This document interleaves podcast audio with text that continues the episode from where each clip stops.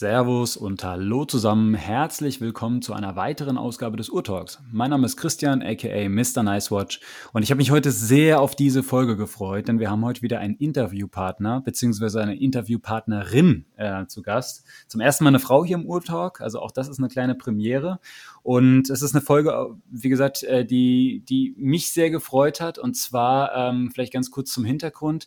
Ich hatte ja mit dem Lukas vor einigen Wochen eine äh, Aufnahme gemacht und eine Folge gemacht, wo wir über deutsche Uhrenmarken gesprochen hatten. Und das war witzigerweise eine Folge, äh, die auch ein bisschen polarisiert hat. Also wir haben da sehr, ähm, ja, sehr viel positives Feedback für diese Folge bekommen, aber auch von einigen Leuten negatives Feedback, weil es hieß, äh, wir hätten äh, quasi so die Schweizer Uhrenmarken alle so ein bisschen abgewatscht und hätten quasi nur die deutschen Uhrenmarken so positiv ins Licht gerückt. Ähm, falls das so rüberkam, sollte nicht so rüberkommen, aber unsere Intention war es damals gewesen, einfach mal zu zeigen, dass der deutsche oder dass es auch deutsche Uhrenmarken gibt, die durchaus beachtenswert sind und ähm, dass da so die ein oder andere Marke ist, die man sich mal näher anschauen sollte. Und äh, witzigerweise kam im Nachgang ähm, zu dieser Folge Kontakt zu einer deutschen Uhrenmarke auf, auf, über die wir auch in dieser Folge gesprochen hatten. Und ähm, dann habe ich direkt gesagt, hey, dann, dann lass uns doch einfach mal einen Podcast zusammen machen und eine Folge zusammen machen. Und deshalb freut es mich heute, dass wir jetzt hier zusammensitzen. Und zwar habe ich die Sabine Kleiter bei mir ähm, zu Gast. Sabine ist ähm, die stellvertretende Leitung für Marketing und Kommunikation bei Sinn, beziehungsweise Sinn Spezialuhren GmbH aus Frankfurt. Eine Uhrenmarke, die ich persönlich gerne mag, weil der eine oder andere Hörer weiß es. Ich habe auch einen recht engen Bezug zu Frankfurt. Ich komme eigentlich ursprünglich daher. Ich bin auch beruflich dort oft unterwegs unterwegs. Und es ist eine, eine Marke, die ich äh, überaus spannend finde. Und was Sinn so besonders macht und auch so ein bisschen über die Geschichte von Sinn möchten wir heute einfach mal sprechen. Und ich freue mich, dass du heute dabei bist. Herzlich willkommen im Urtalk. Hallo Sabine. Hallo Christian. Ich freue mich auch, dass du uns eingeladen hast und dass wir zusammen in die Kommunikation gekommen sind ähm, und äh, dass wir die Möglichkeit haben, mal ein bisschen noch tiefer einzusteigen, deutsche Uhrenmarken und hier jetzt speziell die Firma Sinn. Genau, genau. Und deshalb sind wir, sitzen wir heute hier zusammen, also virtuell zusammen. Wir hatten gerade eben auch ein paar technische Probleme schon gehabt, aber das, das ist man jetzt an den Corona-Zeiten ja mittlerweile auch gewöhnt, äh, diese ganzen Remote-Geschichten. Ähm, ich weiß nicht, wie ist, wie ist es bei euch? Seid ihr alle wieder ganz normal im Büro oder gibt es irgendwie noch, noch irgendwie verteilte Arbeit von zu Hause? Äh, wie, wie habt ihr euch da aufgestellt aktuell? Also wir sind alle wieder im Büro. Ähm, wir haben während des Lockdowns äh, zum Teil zu Hause gearbeitet. Das hat mhm. eigentlich auch sehr gut geklappt. Aber wir sind ziemlich schnell wieder zurückgekommen äh, ins Büro, weil wir auch große Räumlichkeiten haben, wo wir auch die Abstandsregelungen ganz gut hinbekommen. Ähm, und wir natürlich hier am Standort ja auch Kunden äh, empfangen. Mit den entsprechenden Maßnahmen äh, ist das auch ziemlich schnell wieder losgegangen. Und was uns gefreut hat, ist, dass die Kunden das auch angenommen haben und auch sehr geduldig teilweise gewartet haben. Ähm, von mhm. daher ähm, sind wir da schon lange wieder im Büro. Mhm. Das heißt, du sitzt jetzt in Frankfurt quasi in der Zentrale, im, im, im Herzen von, von Sinn. Genau, ich sitze im Hauptsitz, nennen wir das. Ähm, mhm. Wir sind äh, ja eine deutsche Marke und unser Chef pflegt auch die deutsche Sprache. Deshalb ist das bei uns manchmal ein bisschen sperrig. Ähm, bei uns ist das hier der Hauptsitz in Frankfurt, das ist im Stadtteil Sossenheim.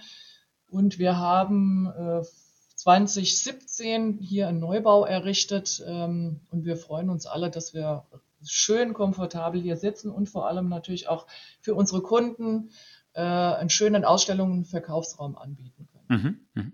Ich muss euch auf jeden Fall mal besuchen kommen. Also ich hatte ähm, bisher leider noch nicht die Möglichkeit, mal vorbeizuschauen. Ich hoffe, dass sich das jetzt bald ändert. Ähm, ich werde wahrscheinlich auch bald jetzt mal wieder häufiger in Frankfurt sein und dann möchte ich auf jeden Fall mal vorbeikommen, weil es würde mich mal sehr, sehr interessieren, ähm, wie der Hauptsitz aussieht und ähm, ja, wie das so bei euch da läuft. Also ich würde euch gerne einfach mal so ein bisschen hinter die Kulissen blicken und äh, hoffe, dass ich da dann bald mal die Möglichkeit zu habe. Ja, gerne, klar. Also wir haben ja die, für die Kunden haben wir zu den normalen Zeiten geöffnet, 10 bis 18 Uhr. Mhm. Ähm, und ähm, wenn du kommst, dann werfen wir gerne auch mal einen Blick zu den Uhrmachern.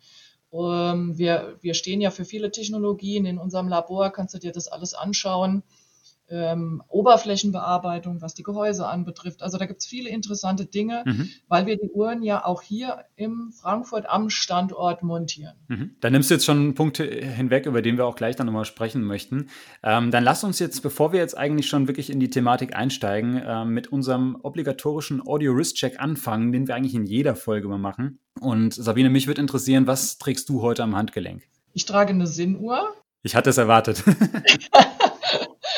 Ähm, und das ist der EZM 7S. Mhm. Das ist ein Einsatzzeitmesser, den wir zusammen mit der Feuerwehr, einem Oberbranddirektor, entwickelt haben, der eben spezielle Einsatzzeiten, die für die Feuerwehr notwendig sind, darstellt, anzeigt und ablesbar macht. Mhm.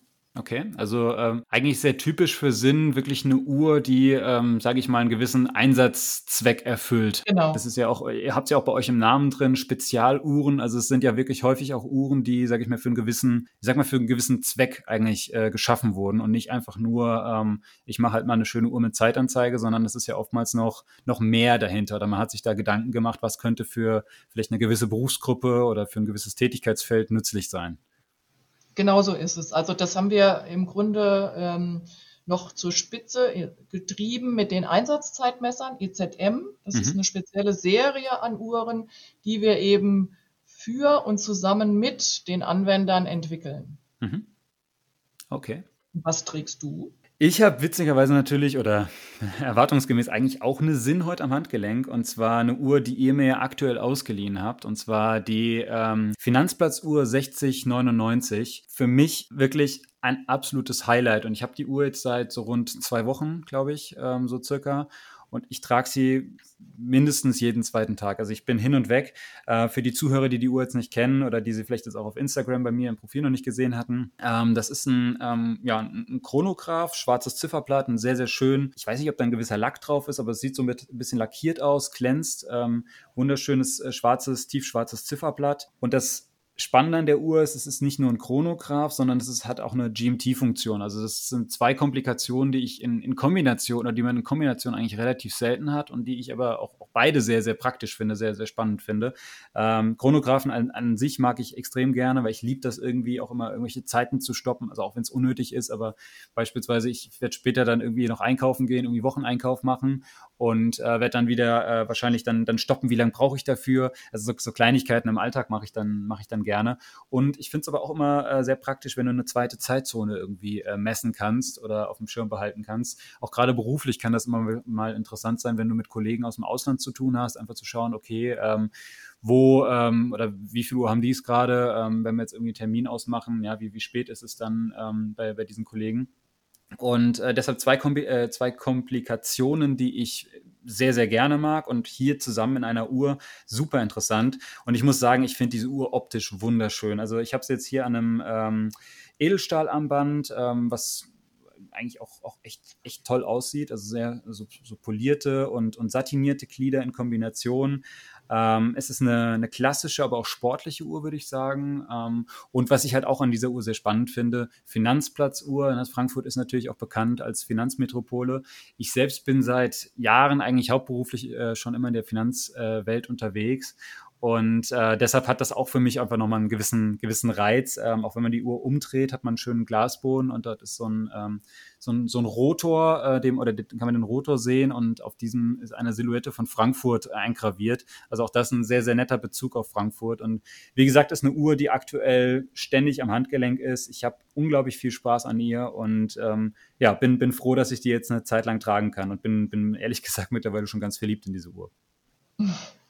Also weil du gerade ja auch zweite Zeitzone äh, sagst, das ist, äh, meine Uhr hat auch eine zweite Zeitzone auf 24-Stunden-Basis und ich nutze diese Anzeige eigentlich immer, um mir die 24 Stunden anzuzeigen. Also dass ich weiß sozusagen, ist es morgens oder abends. Ich meine, ich sehe das natürlich, aber ich finde das einfach eine nette äh, Möglichkeit, auch das mir nochmal anzeigen zu lassen. Ich mag auch Uhren mit zweiter Zeitzone. Ähm, das ist einfach eine schöne Komplikation, wie du sagst und äh, wenn man eben unterwegs ist, kann man da wirklich gut mit äh, händeln und weiß eben, wo auch in der Heimat die Zeit steht. Mhm. Definitiv, definitiv. Also gerade für Reisen ist es super sinnvoll. Und ich muss auch sagen, ich, ich mag auch optisch, wenn da noch ein Zeiger mehr quasi dran ist. Also auch das rein, ähm, ja. rein so als Spielerei gefällt mir das. Ähm, ja, wie gesagt, ich bin, finde find die Uhr wunderschön. Ist, ist ähm, auch witzigerweise auch so die Uhr, die mich ursprünglich mal auf Sinn hat aufmerksam ähm, werden lassen. Und zwar, äh, als ich beim, als es für mich anfing, so, oder dass, als ich angefangen habe, mich mit Uhren zu beschäftigen, ähm, man sich natürlich um, was, was gibt's so alles. Und da bin ich bei dieser äh, 6099 damals hängen geblieben und habe gedacht, das ist ein unglaublich schöner Chronograph und war eigentlich schon seit Jahren immer auf meiner Wunschliste irgendwie hat sie dann nie den Weg in meine Sammlung gefunden. Ich hatte sie tatsächlich auch leider nie live am Handgelenk gehabt. Ähm, weiß ich nicht, dann, dann kamen irgendwie auch andere Sachen. Und als ich jetzt dann letztens die Möglichkeit hatte und, und du gesagt hast, hey, ich, ich könnte die mir mal ausleihen eine Zeit lang, da war ich jetzt super glücklich. Und ich muss sagen, also der, der, der Eindruck, den ich von, von Bildern hatte, der wurde nochmal übertroffen. Und muss sagen, also tolle Uhr und macht unglaublich viel Spaß. Also bei uns ist ja auch ein Tenor immer, dass ähm, dass man die Uhr einfach mal an den, an den Arm legen muss. Genau. Äh, weil es gibt ja einfach diese Themen, viele äh, fokussieren sich und sagen, oh, ich brauche mindestens mal einen 40 Millimeter Durchmesser oder ich will eine große Uhr mit 45, 46 Millimeter Durchmesser. Aber wir haben hier einfach festgestellt, ähm, dass die Kunden eine Vorstellung haben, aber es dann doch nochmal ein ganz anderes Thema ist, wenn die Uhr am Arm ist. Und wir haben halt hier einfach die Möglichkeit, den Kunden dann zu beraten und sagen, Jetzt probier doch auch nochmal zum Beispiel ein, äh, eine Taucheruhr, unsere U-Modelle an, die einen 44 Millimeter Durchmesser haben. Mhm. Und dann sind Kunden rausgegangen, die eigentlich äh, nach einer Uhr geguckt haben, unter 40 Millimeter mit der U, mit einer U1 oder einer U2 und die oberglücklich waren. Und das hat einfach was damit zu tun. Du, du solltest die Uhr immer anlegen mhm. und du solltest es einfach für dich ausprobieren, was passt am besten zu dir. Definitiv. Man muss ja auch sagen, dass äh, jede Uhr auch etwas anders am Handgelenk wirkt. Also 40 Millimeter müssen nicht immer 40 Millimeter sein. Und genauso kann auch eine Uhr, die die 44 oder 45 Millimeter ähm, hat, plötzlich doch relativ gut tragbar sein, auch wenn man normalerweise von den reinen Werten her sagen würde, die ist mir eigentlich viel zu groß. Also das ja. ist, da, da, spielen immer viele Faktoren eine Rolle. Einfach auch äh, allein, wie die Uhr natürlich auch geformt ist, wie die Bandanstöße geformt sind, wie sie am Handgelenk liegt. Und deshalb, ja, ich stimme dir da vollkommen zu. Man muss die Uhren am Handgelenk sehen und man muss man muss sie sich in echt anschauen. Und ich hatte wirklich schon oft den Fall gehabt, dass ich eine Uhr gekauft habe, auf, auf Basis von, von Bildern, beispielsweise im Internet, ähm, wo ich sagte, die sieht super gut aus. Und dann hatte ich sie am Handgelenk und denkst, hm, okay, habe ich mir anders vorgestellt. Und deshalb empfehle ich eigentlich auch immer, guckt euch, guckt euch die Uhren im Zweifel einfach mal live an, ähm, weil das ist oftmals nochmal eine andere Geschichte. Und ähm, das ist immer schön, wenn man die Möglichkeit hat, einfach verschiedene Modelle mal auszuprobieren. Ja, das finde ich auch. Also das ist wesentlich, ja. So, jetzt, jetzt haben wir den, den Audio-Risk-Check schon relativ überzogen und, und steigen schon immer wieder mehr in diese die ganze Uhrenthematik hier ein. Ich würde sagen, dann lass uns jetzt eigentlich mit dem Hauptteil äh, heute beginnen.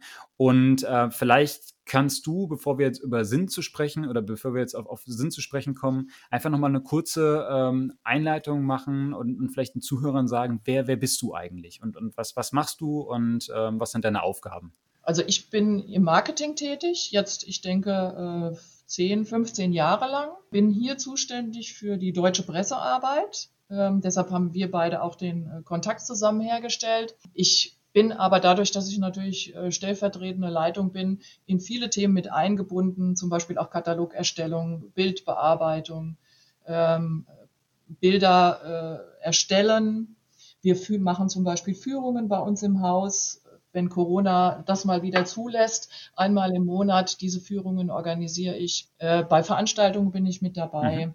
und ähm, bin eigentlich in viele Dinge eingebunden, äh, vorwiegend, aber ist mein Schwerpunkt, wie gesagt, Pressearbeit, deutsche Pressearbeit.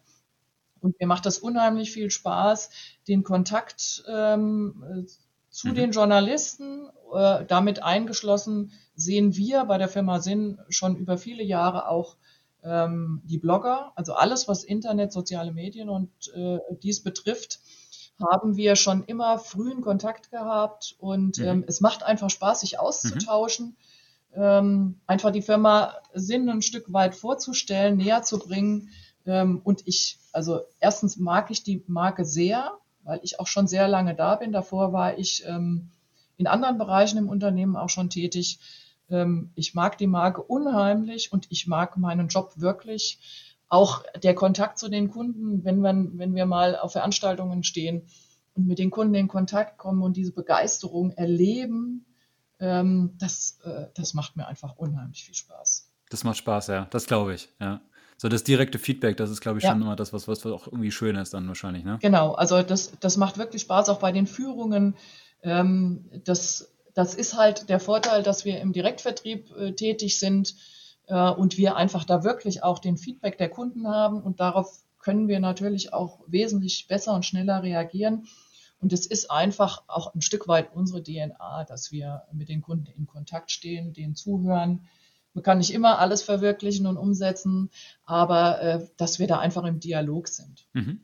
Ja, das glaube ich. Ich glaube glaub auch, dass das äh, einfach sehr schön ist, wenn man als Marke wirklich direkt mit den Kunden auch zu tun hat und so das Feedback mitbekommt und die, die, die Reaktionen direkt auch mitbekommt. Ich glaube, das hat schon einen gewissen Charme und jetzt ähm, vielleicht auch einfach, ja, es bindet sicherlich auch die, die Kunden auch enger an eine Marke, könnte ich mir vorstellen. Ja, also wir kommen sicherlich gleich nochmal über das Thema, auf das Thema Vertriebswege und so zu sprechen. Du hattest nämlich jetzt eben schon mal vorweggenommen, äh, Direktvertrieb. Und ich glaube schon, dass das auch durchaus Vorteile hat, wenn man nicht nur diesen reinen Weg über irgendwelche Konzessionäre jetzt nur geht, ähm, die halt dann quasi das das Sprachrohr quasi für die Marke sind, beziehungsweise der einzige Kontaktpunkt für die Endkunden zu einer Marke sind, sondern wenn ich als, als Endkunde auch direkt jetzt in dem Fall zu Sinn hingehen kann und sagen kann, ich schaue mir das mal vor Ort an, ich rede mal wirklich mit den Personen, die dort, äh, die dort hinter sitzen und, und, und kann denen vielleicht auch mal meine Meinung mitteilen. Ich glaube, das hat schon einen gewissen Charme.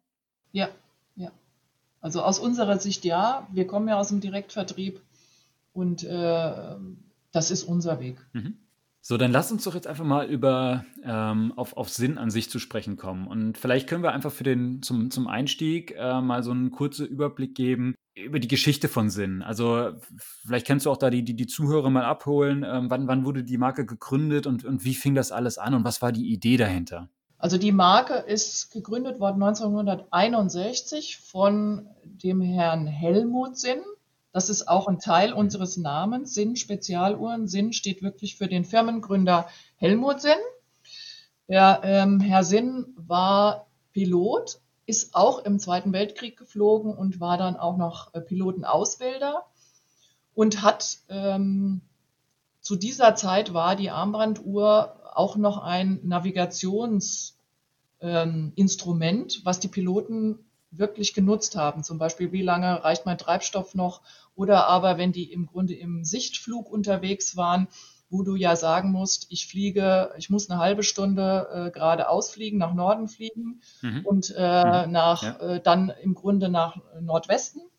Ähm, so hat er im Grunde ähm, diese Funktionen der Armbanduhr auch genutzt und hat gesagt, die, die Armbanduhren, die am Markt sind, die gefallen mir nicht so. Ich gucke mal, ob ich das selbst machen kann. Und ähm, der Helmut Sinn war einfach ein Macher gewesen, der gesagt hat, äh, ich guck mal, wo ich was finde. Hat am Anfang ähm, Uhren natürlich in der Schweiz gekauft. Heute würde man äh, sagen, dass die gelabelt sind. Das waren fertige Uhren, wo er aber gesagt hat, die und die und die Funktion möchte ich gerne drin haben. Und hat dann mhm. im Grunde ähm, ein Zifferblatt äh, entwickelt mit seinem Namen drauf Sinn. Mhm. Und ähm, er hat damals schon immer die Uhr als Instrument gesehen, aufgrund seines Berufes. Und ähm, hat dann, ja, ich würde mal sagen, so am Anfang wirklich wie Bauchladenmäßig muss man das vorstellen, die Uhren vertrieben vorwiegend eben an seine Pilotenkollegen. Deshalb sind wir auch im, im Bereich der Fliegerei sehr bekannt. Ähm, das rührt einfach daher und da kommt ein Stück weit auch unsere DNA her, Fliegeruhren. Mhm. Ähm, er hat dann altersbedingt das Unternehmen 1994 verkauft ähm, an den Herrn Lothar Schmidt. Äh, der Herr Schmidt war bis dahin äh, bei der IWC tätig, war Prokurist und Entwicklungsleiter, was den, die Gehäusefertigung angeht. Und ähm, dann nach der Wende zuständig für den Produ produktionstechnischen Aufbau bei A. Lange und Söhne in Glashütte. Ah, okay. Ähm, mhm. Ja, also er ist ein, er ist ein Ingenieur, Maschinenbauer und hat einfach ähm, natürlich bei dem Konzern IWC so seine Ideen nicht so ähm, ja, umsetzen können, die er hatte. Und hat schon lange Kontakt zum Herrn Helmut Sinn gehabt und die beiden kannten sich einfach und ähm, dann haben die sich geeinigt, dass der Herr Schmidt diese Firma übernommen hat. Und, ähm, das war Anfang der 90er, ihm, hast du gesagt? Genau, 1994. 94, das ist jetzt ähm, ja, 26 Jahre her. Mhm. Und ähm, er hat im Grunde die Firma dann aufgestellt und noch ein bisschen weiter rausgearbeitet, diese ganze technische Schiene. Ähm, mit ihm sind ja viele Technologien entstanden, die wir in die Uhren implementieren, die uns auch ein Stück weit auszeichnen und abheben ähm, und haben dieses, diese Thematik, die Uhr als Instrument, im Grunde nochmal ein Stück weit ich will nicht sagen perfektioniert, aber mehr in den, äh, in, de, in den Mittelpunkt des Markenkerns gerückt. Mhm. Okay. Es kam, also auch am Anfang, als der Herr Schmidt die Firma übernommen hat, da waren das keine 20 Mitarbeiter. Mittlerweile sind wir hier am Standort in Frankfurt 120 Mitarbeiter. Mhm. Ähm, und wir sind über diese Jahre einfach stetig und langsam gewachsen.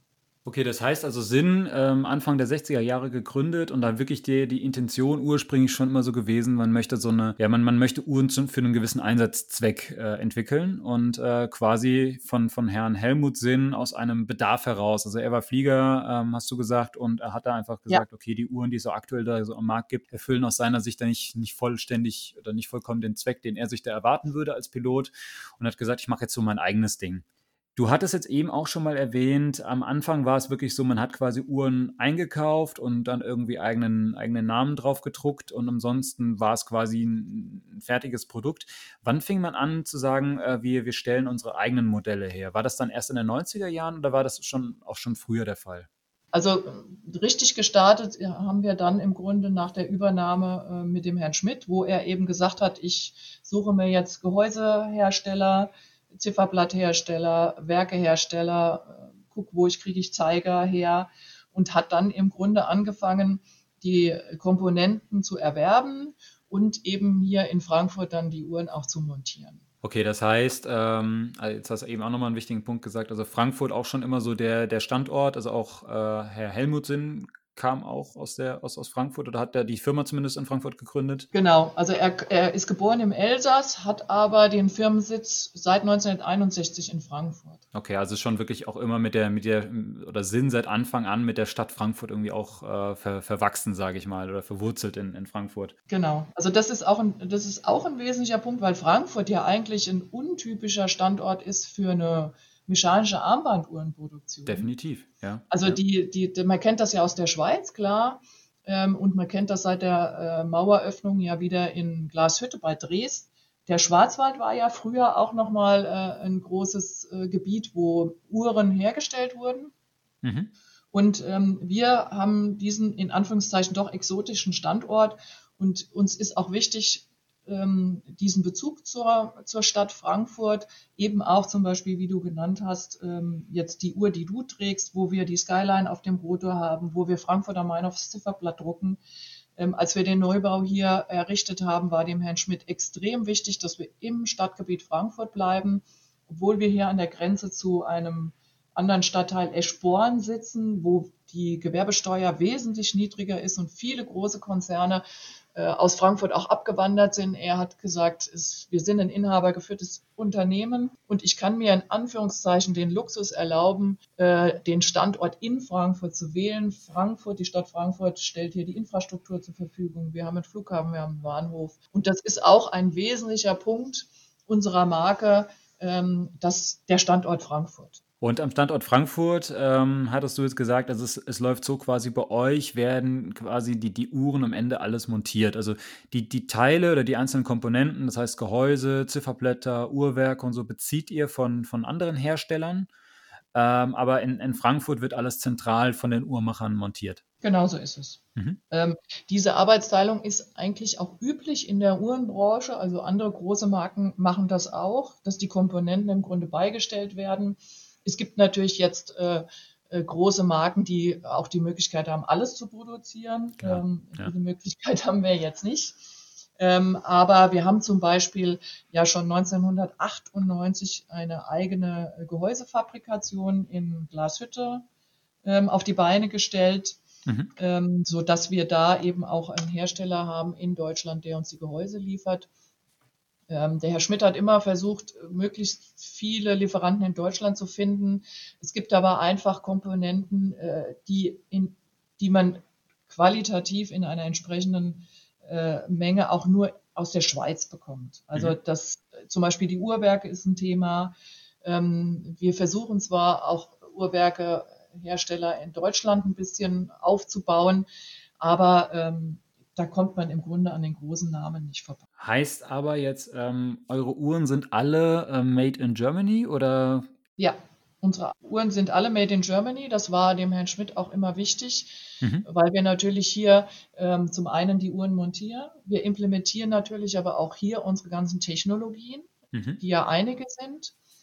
Äh, die werden dann im Grunde hier eingebaut. Wir sind ja auch mittlerweile den Schritt gegangen, dass wir Werke umbauen, ähm, im Grunde unsere eigenen äh, Module, die wir entwickelt haben, ähm, auch hier implementieren, ähm, so dass wir auch ein Stück weit eben die Werke, die wir hier haben, äh, verändern nach unseren Anforderungen. Das ist nochmal ein interessanter Punkt. Vielleicht können wir da nochmal ein bisschen tiefer drin, drin einsteigen, ähm, weil das ganze Thema rund um die Werke ist ja, sage ich mal, gerade in den letzten Jahren so ein, naja, sehr, sehr viel diskutiertes Thema immer auch in der, in der, Uhren, der Uhrenwelt und ähm, irgendwie gefühlt hat man, es ist oftmals so das Ding, dass es halt auch gerade zu Marketingzwecken sehr gerne genutzt wird, dass jetzt irgendwie jede Marke sagt, ja, wir müssen irgendwie ein Inhouse-Werk oder Manufakturwerk haben, wobei Inhouse-Werk auch nicht gleich Manufakturwerk ist und so weiter. Ähm, und, und wird halt gern auch mal, das, oder das erlebe ich zumindest immer wieder auch in, in Diskussionen jetzt mit, mit Uhrenliebhabern oder mit Sammlern, äh, dass sie dann sagen, ja gut, aber die Uhr ähm, zu dem, dem Preis hat jetzt aber kein Inhouse-Werk. Ähm, wo ich immer sage, ja, okay, klar, verstehe das Argument, ähm, aber nur weil jetzt irgendwie ein Werk von, von der Marke selbst entwickelt wurde, muss es nicht zwangsläufig gut sein. Man muss erstmal schauen, okay, wie, wie, wie sieht das denn in zehn Jahren mit dem Werk aus? Man hat, man braucht erstmal Erfahrungswerte. Äh, vielleicht kann aber auch ein gutes, ähm, ein gutes zugekauftes Werk einfach deutlich, äh, deutlich, deutlich, deutlich besser laufen als ein Inhouse-Werk. Ähm, wie steht ihr zu diesem ganzen Thema? Ähm, hat es jetzt schon gesagt, also die Werke, ihr, ihr, kauft die zu, aber ihr macht auch noch was an diesen Werken. Also, weil das ist ja auch immer noch mal so ein Punkt. Es wird dann immer sehr schnell über alles über einen Kamm geschoren und gesagt, okay, ja, einfach zugekauftes Werk und ist da nichts Besonderes. Ähm, wobei ich halt sage, naja, wenn man da ein bisschen Gehirnschmalz reinsteckt und ich mir halt überlege, okay, vielleicht haben wir noch irgendwie eigene Komplikationen oder was auch immer, da wir verbessern die Werke, dann ist das ja auch eine gewisse Leistung, eine gewisse Arbeit, die man auch honorieren muss. Und ähm, ist ja eben einfach nicht so, ich, ich kaufe jetzt einfach nur ein Werk und packe das da rein. Also man muss natürlich hier meiner Meinung nach einfach mal zwei Ansichten unterscheiden. Wir haben natürlich auf der einen Seite die Odorologie, wo wir natürlich ähm, filigrane Werke mit extremen Komplikationen, ich denke ja an ewiger Kalender oder dergleichen sprechen. Das ist eine mhm. Seite, mhm. das ist aber nicht die Marke Sinn. Also da gibt es ja andere mhm. Hersteller, die sich darauf Klar. spezialisiert haben. Ein Gros der, der Uhrenhersteller, die im Moment auch am Markt sind, die Uhren im, im mittleren Preissegment, also ich spreche jetzt mal vielleicht so 2000 Euro plus minus auf dem Markt sind, haben mhm. meistens Werke aus der Schweiz, die sich einfach über viele Jahrzehnte bewährt haben. Ähm, ich will jetzt mal sagen, wie ein, ein, ein guter Automotor, der einfach Erfahrungswerte hat, wo man weiß, das läuft gut. Ähm, ähm, die sind zuverlässig und man kann äh, die gut einsetzen äh, für eine Uhr, die jeden Tag getragen wird und ähm, die trotzdem ein mechanisches Werk hat. Das also ich will auch jetzt hier nicht von schlecht oder gut reden, es ist einfach eine Ansichtssache. Und wir, ähm, wir sehen ja die Uhr als Instrument, also brauchen wir einen zuverlässigen Antrieb. Und äh, in mhm. der Vergangenheit ähm, haben wir die Werke jetzt bei ETA gekauft, ähm, bei der Firma Selita und bei der Firma Soprot.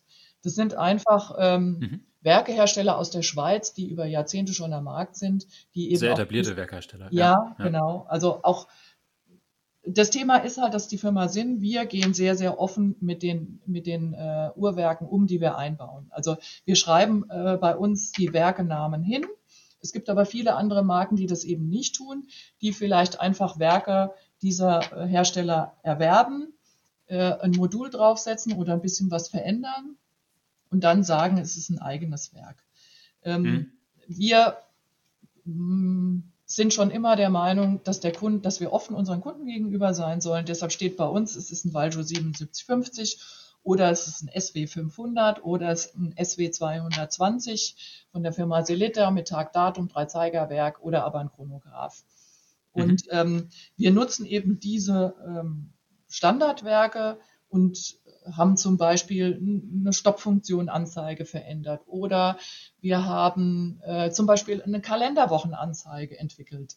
Äh, mhm. Wir nennen dann diese Werke SZ0 SZ, also für Sinnzeitwerke, geben aber mhm. immer die Basis an, aufgrund der diese Umbauten entstanden sind. Okay.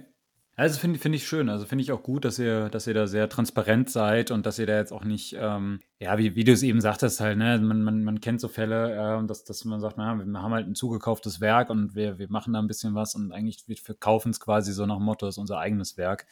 Ähm, das das finde ich, finde ich persönlich schön, ähm, wenn man, wenn man da einfach transparent ist und auch ehrlich ist und offen ist. Und wie gesagt, ich bin, ich bin, bin da komplett bei dir. Ähm, ich, ich finde diese Diskussion teilweise halt recht, recht mühselig. Und klar, natürlich, wenn wir uns jetzt im Bereich der Orthorologerie bewegen, ganz klar, dann, dann erwarte ich natürlich auch ein, ein gewisses Werk äh, oder ein selbstentwickeltes Werk, vielleicht auch eigene Komplikationen und so weiter.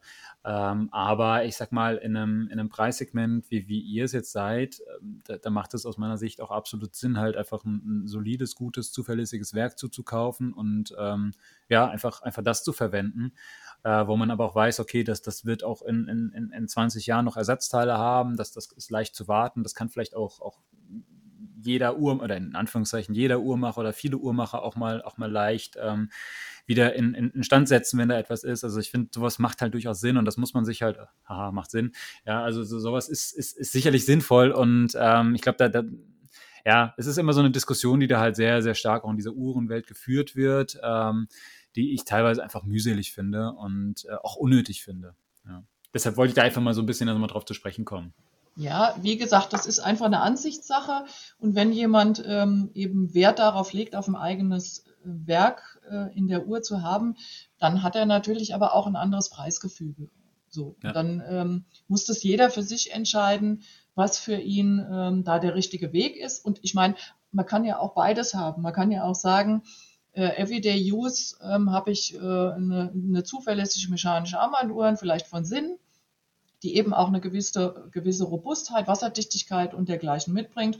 Und wenn ich aber dann mal unterwegs bin äh, äh, und äh, einen schönen Anlass habe, dann möchte ich eben auch äh, eine Uhr tragen, äh, die ein filigranes Werk hat, äh, vielleicht sogar mit ewigen Kalender. Ich meine, das ist ja alles kombinierbar. Also alles steht ja auch nebeneinander und jedes mhm. hat ja seine Berechtigung. Also von daher, das sehen wir auch ganz entspannt. Ähm, weil das ist ja auch das Schöne an der Uhrenbranche, dass es so eine extreme Vielfalt gibt. Also mhm. auch ja modische Uhren und ähm, äh, wenn man an Richard Mill denkt, das sind ja nur noch mal ganz andere Geschichten und da, da ist wirklich ein breites Spektrum und das macht eigentlich diese Branche auch so interessant. Mhm. Ja, das stimmt. Klar, es, es, es, muss ja auch nicht immer ein Entweder-Oder sein. Ja? Es ja. Kann, auch ein, kann auch ein Und sein. Ähm, und ich, ich glaube, ja, die, die Frage ist halt immer, wie du es auch sagst, zu, zu welchem Zweck trage ich diese Uhr? Ja, wenn es jetzt halt einfach so für mich die Alltagsuhr ist, die robust ist, die halt vieles mitmacht, dann habe ich da oder dann muss die halt vielleicht auch andere Anforderungen erfüllen, als jetzt halt die, die, die besondere, was weiß ich, komplizierte Dresswatch oder sowas, die ich irgendwie nur am Wochenende raushole. Also das, klar, das ist, ist, ist, ist ja auch nicht immer nur, ja, nur der, der eine Weg, der, der einzig wahre, sondern ähm, es kommt auch ein bisschen auf den Anwendungszweck an. Ja. Ja, genau so ist es. Genau so ist und was man halt auch, was man vielleicht dazu auch noch sagen muss, ähm, ich, ich persönlich finde, und das war auch so ein bisschen so der, der, der Tenor auch in dieser Folge, die wir halt über deutsche Uhrenmarken gemacht haben, dass ihr, glaube ich, in einem sehr fairen oder ähm, ja, dass das, das eher sehr, sehr fair die, die Uhren bepreist. Ja, also wenn man sich das halt anschaut, ähm, in, in welcher Preisrange ihr euch vorwiegend bewegt, ich glaube, ähm, da kriegt man für das Geld, kriegt man sehr, sehr viel Uhr bei euch. Und, und das, das finde ich persönlich halt auch sehr spannend. Und das ist jetzt halt dann nicht die, die, Preisrange von jetzt, von jetzt Lange und Söhne oder, oder was weiß ich, von Vacheron oder solchen Marken, sondern das ist dann halt wirklich, wie du hast es eben schon mal gesagt, irgendwie da bist du bei 2000 Euro, vielleicht plus minus. Jetzt hier die Finanzplatzuhr, ich glaube, da ist man bei drei und ein bisschen was. Ähm, aber gibt auch, auch Uhren, die deutlich unter 2000 Euro kosten. Ja. Und das ist ja ein Preissegment, was, ähm, glaube ich, für viele Leute in gewisser Weise auch erschwinglich ist, was, was es halt auch spannend macht und, glaube ich, auch für, vielleicht so für viele auch so die erste bessere Uhr zum Beispiel auch sein könnte. Also zumindest kenne ich Leute, die, die, da ist die erste gute Uhr eine Sinn gewesen. Ja. Und ähm, ist natürlich dann halt auch ein, auch ein Preissegment, wo ich jetzt halt einfach vielleicht auch jetzt nicht, ähm, wie gesagt, dass das, das eigenentwickelte Werk oder sowas erwarten würde, aber was ich halt sehr bezeichnend finde oder was ich sehr schön finde, egal welche Sinn ich bisher in meinem Handgelenk hatte oder in der Hand hatte, die, die Qualität, die, die Verarbeitungsqualität ist sehr, sehr hoch. Und ja. ähm, muss ich jetzt auch ganz konkret auch wieder jetzt hier zu der 6099, wie gesagt, ich bin, bin ganz fanat in diese Uhr, äh, mhm. sagen, ich zum Beispiel gute Stahlbänder zu machen, ist aus meiner Sicht schwierig. Und mhm. wenn ich mir das, das Edelstahlarmband von dieser Uhr jetzt hier anschaue, das ist fantastisch gefertigt. Das ist wirklich, das ist sehr, sehr solide, das sieht toll aus, das, das trägt sich sehr angenehm und es ist richtig hochwertig und das, das, das merkt man, wenn man es an, in der Hand hat. Und das muss ich sagen, das ist schon Wahnsinn für den Preis. Ja, wenn ich auch vergleiche mit, mit anderen Herstellern, wüsste ich jetzt ehrlich gesagt auf Anhieb jetzt keinen, wo ich sage, okay, da, da kriege ich jetzt ein ähnlich gutes Edelstahlarmband zum Beispiel, ja, für, für, für, für so eine Uhr. Dann fange ich, bin ich deutlich in, in höheren Preisklassen. Und das, das muss man halt auch mal sagen. Und das, das finde ich, das zeichnet euch auch etwas aus. Also aus meiner Sicht seid ihr eine sehr, sehr, ähm, eine sehr spannende Marke, auch auf, aufgrund der Preisrange, in der ihr euch bewegt.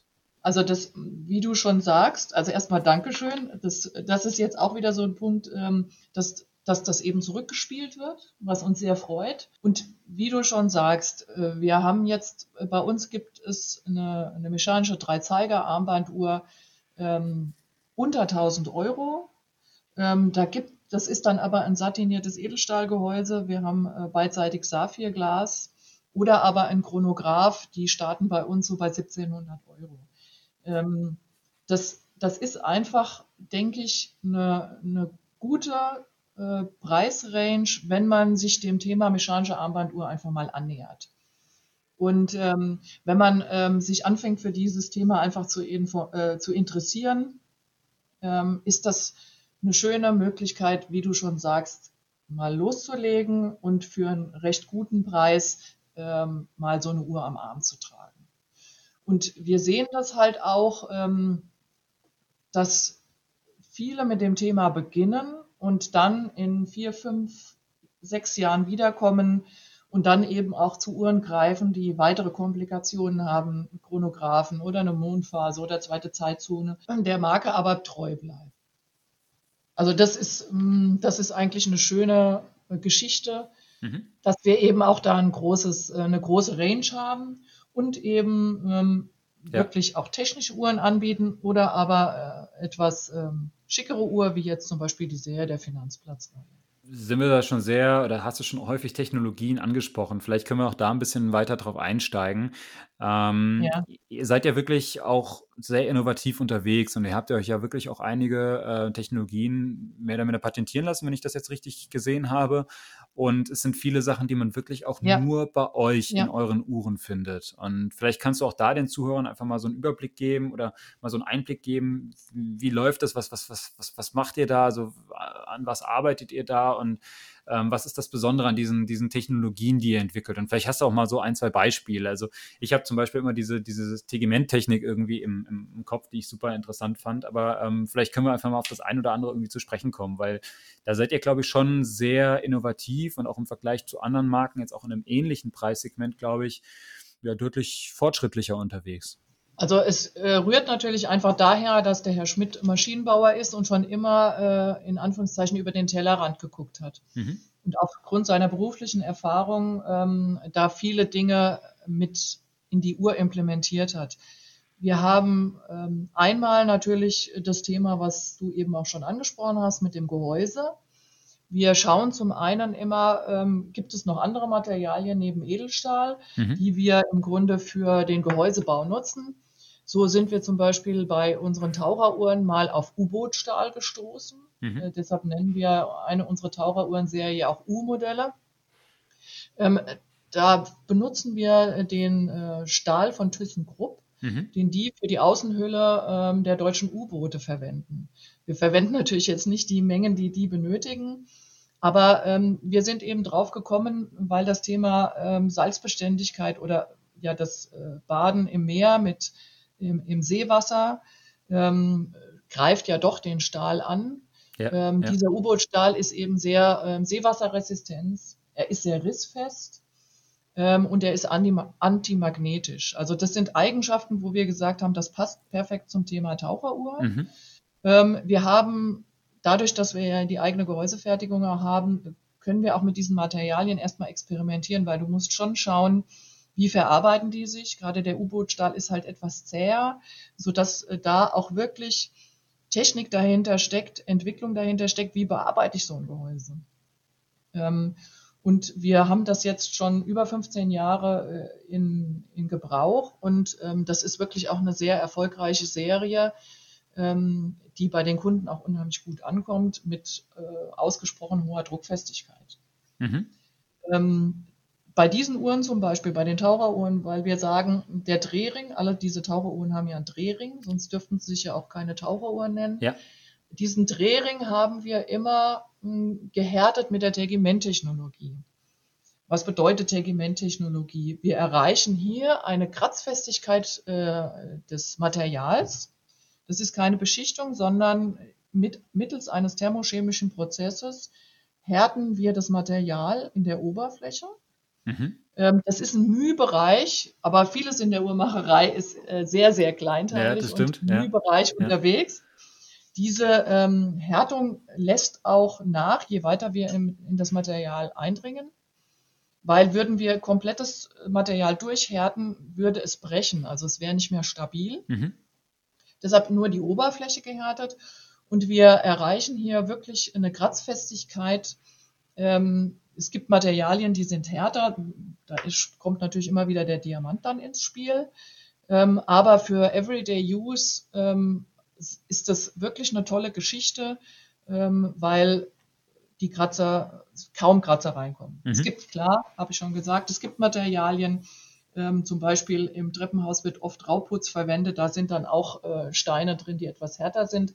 Aber ähm, für den täglichen Gebrauch ist es wirklich ähm, eine schöne Geschichte, weil die Uhr einfach toll ähm, erhalten bleibt. Und wenn man halt äh, poliertes Edelstahl hat, ist es halt schnell passiert, dass da Kratzer reinkommen. Mhm. Und äh, diese Technologie ähm, haben wir jetzt auch schon, ich meine, über 20 Jahre im Programm und die kommt wirklich gut an, weil sie einen unheimlich großen Nutzen für den Kunden hat. Mhm.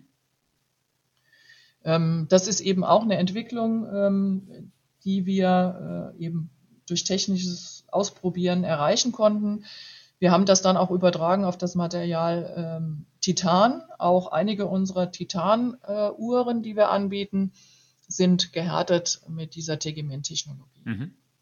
Das ist ähm, eine Geschichte, die jetzt äh, das Gehäuse betrifft. Wir haben ähm, eben auch schon mit Materialien äh, Gehäuse erstellt, zum Beispiel Damaszener-Stahl, was ja auch immer eine ganz ja. interessante Geschichte ist. In, äh, das sieht doch toll aus. Ja, das, ja, also, das sieht wirklich extrem toll aus. Und in unserem ersten ähm, Hieb haben wir das noch pulvermetallurgisch hergestellt. Aber unser Chef hat immer gesagt, das muss auch wirklich mit Edelstahl, äh, mit verschiedenen Edelstählen gehen, die dann wirklich gefaltet äh, werden, so wie man das so aus den Filmen kennt, wenn ähm, Damaszener Messer hergestellt werden. Und wir haben dann die zweite Edition, die wir auf den Markt gebracht haben, sind zwei Edelstähle ähm, verschiedener Festigkeit die wir dann im Grunde wirklich äh, durch Schmieden ähm, erstellt haben. Wir haben in Deutschland eine kleine äh, Schmiede gefunden, die das macht, Ballbach-Damast. Mhm. Und ähm, die liefern dann im Grunde den Stahl ähm, an die Firma SUG, unsere Gehäusefabrikation in Glashütte, und die erstellen dann die Gehäuse. Dadurch ist jedes ähm, Gehäuse oder jede Uhr auch ein Unikat, weil wir bei diesen Modellen das Gehäuse inklusive Zifferblatt erstellen. Wir haben also kein separates Zifferblatt, sondern das Gehäuse ist ein Teil, mhm. sodass sich diese wunderschöne Maserung, die ja durch eine Ätzung, äh, die durch eine Ätzung entsteht, durch das kom komplette Zifferblatt und Gehäuse durchzieht. Mhm. Okay. Also das ist eben auch etwas, ähm, die härten wir dann auch, damit es eben auch lange wirklich schön bleibt. Das heißt, wie kann ich mir das vorstellen? Habt ihr dann quasi bei euch jetzt in, in Frankfurt dann irgendwie so eine, sag ich mal, so eine Forschungs- und Entwicklungsabteilung, irgendwie, wo dann Ingenieure sitzen und sich überlegen, okay, was weiß ich, wie, wie kriegen wir die Gehäuse härter oder wie, wie können wir vielleicht noch irgendwie, weiß ich nicht, die, die, die Uhren einfach weiter verbessern? Also wird, wird dann wirklich da geforscht oder wie, wie stelle ich mir das vor? Also wir haben hier ein Entwicklungsteam, ähm, wo wir eben auch ähm, gerade Personen sitzen haben, die, die in der Materialkunde sehr fit sind, die aber, aber auch natürlich auf der anderen Seite im Uhrmacherbereich fit sind. Viele Ideen kommen einfach ähm, initiiert wirklich vom, auch vom Herrn Schmidt, der unheimlich viele Ideen im Kopf hat.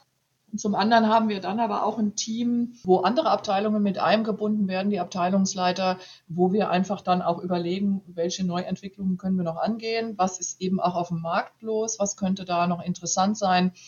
Ähm, Und dann ist das oft einfach auch so eine Teamleistung. Jeder bringt da ein Stück mit bei. Ähm, und äh, dann wird eben entschieden, okay, wir probieren das mhm. jetzt äh, mit dieser Idee, die wir haben. Und dann geht es im Grunde in den Entwicklungsprozess. Und auch da ist natürlich immer vielen ähm, Try and Error, wie man so schön sagt. Ähm, das passt, passiert nicht oder klappt nicht immer gleich auf Anhieb. Da brauchen wir dann mehrere Anläufe, aber das macht es ja eigentlich auch interessant, weil das ja auch immer ein Lernprozess klar, klar. ist, den man dann natürlich auf wieder neue Entwicklungen übertragen kann. Mhm. Aber das ist halt auch super interessant, weil ich meine, man muss ja auch sagen, sowas ist ja auch teuer. Ne? Also so Forschung allgemein ist ja extrem teuer, wenn ich da mit Materialien experimentiere. Und du hast eben auch schon gesagt, das ist jetzt auch nicht so, ich mache da mal was und der erste Anläufer klappt dann halt direkt. Das ist ja wahrscheinlich, wird sich vieles dann auch über Jahre ziehen, bis man dann ja. das Ergebnis so hat, wie man sich das dann äh, vorstellt oder erwünscht hat. Und das ist eigentlich schon, schon super spannend, dass, dass ihr halt ähm, das trotzdem halt so auf so, so, so euch drauf fokussiert und, und das trotzdem halt ähm, ja, ja durchführt, die, dieses, dieses ganze Forschungsthema. Und ähm, muss ich auch wieder sagen, also auch das ist auch deshalb auch genau der Punkt, weshalb ich so gerne auch über deutsche Uhrenmarken mal sprechen wollte, weil ich, ich finde, das ist halt spannend, das ist cool. Also das ist halt eben nicht nur jetzt eine Marke, die ich kaufe jetzt irgendwie Teile zu und mache ein paar schicke Uhren, sondern ähm, da ist halt ein großes Team dahinter, da wird Forschung betrieben, da versucht man äh, Dinge zu verbessern, äh, man, man, man, man richtet sich aus oder man versucht Uhren für einen gewissen Einsatzzweck zu kreieren und das dann irgendwie das, das optimale Ergebnis daraus zu bekommen. Das, das ist interessant und das halt, wie gesagt, in einer, in einer Preisrange, die halt auch sehr kompetitiv ist. Ja, also das ist durchaus eine spannende Geschichte, finde ich. Und auch, auch außergewöhnlich eigentlich auch. Ja, also ja. ich glaube, ja, ich weiß nicht, ja. Also ich meine, es gibt natürlich auch andere Marken, die viel forschen, auch gerade was Materialien anbelangt. Ich war zum Beispiel Anfang des Jahres ähm, bei Hublot eingeladen in Lyon in der Schweiz.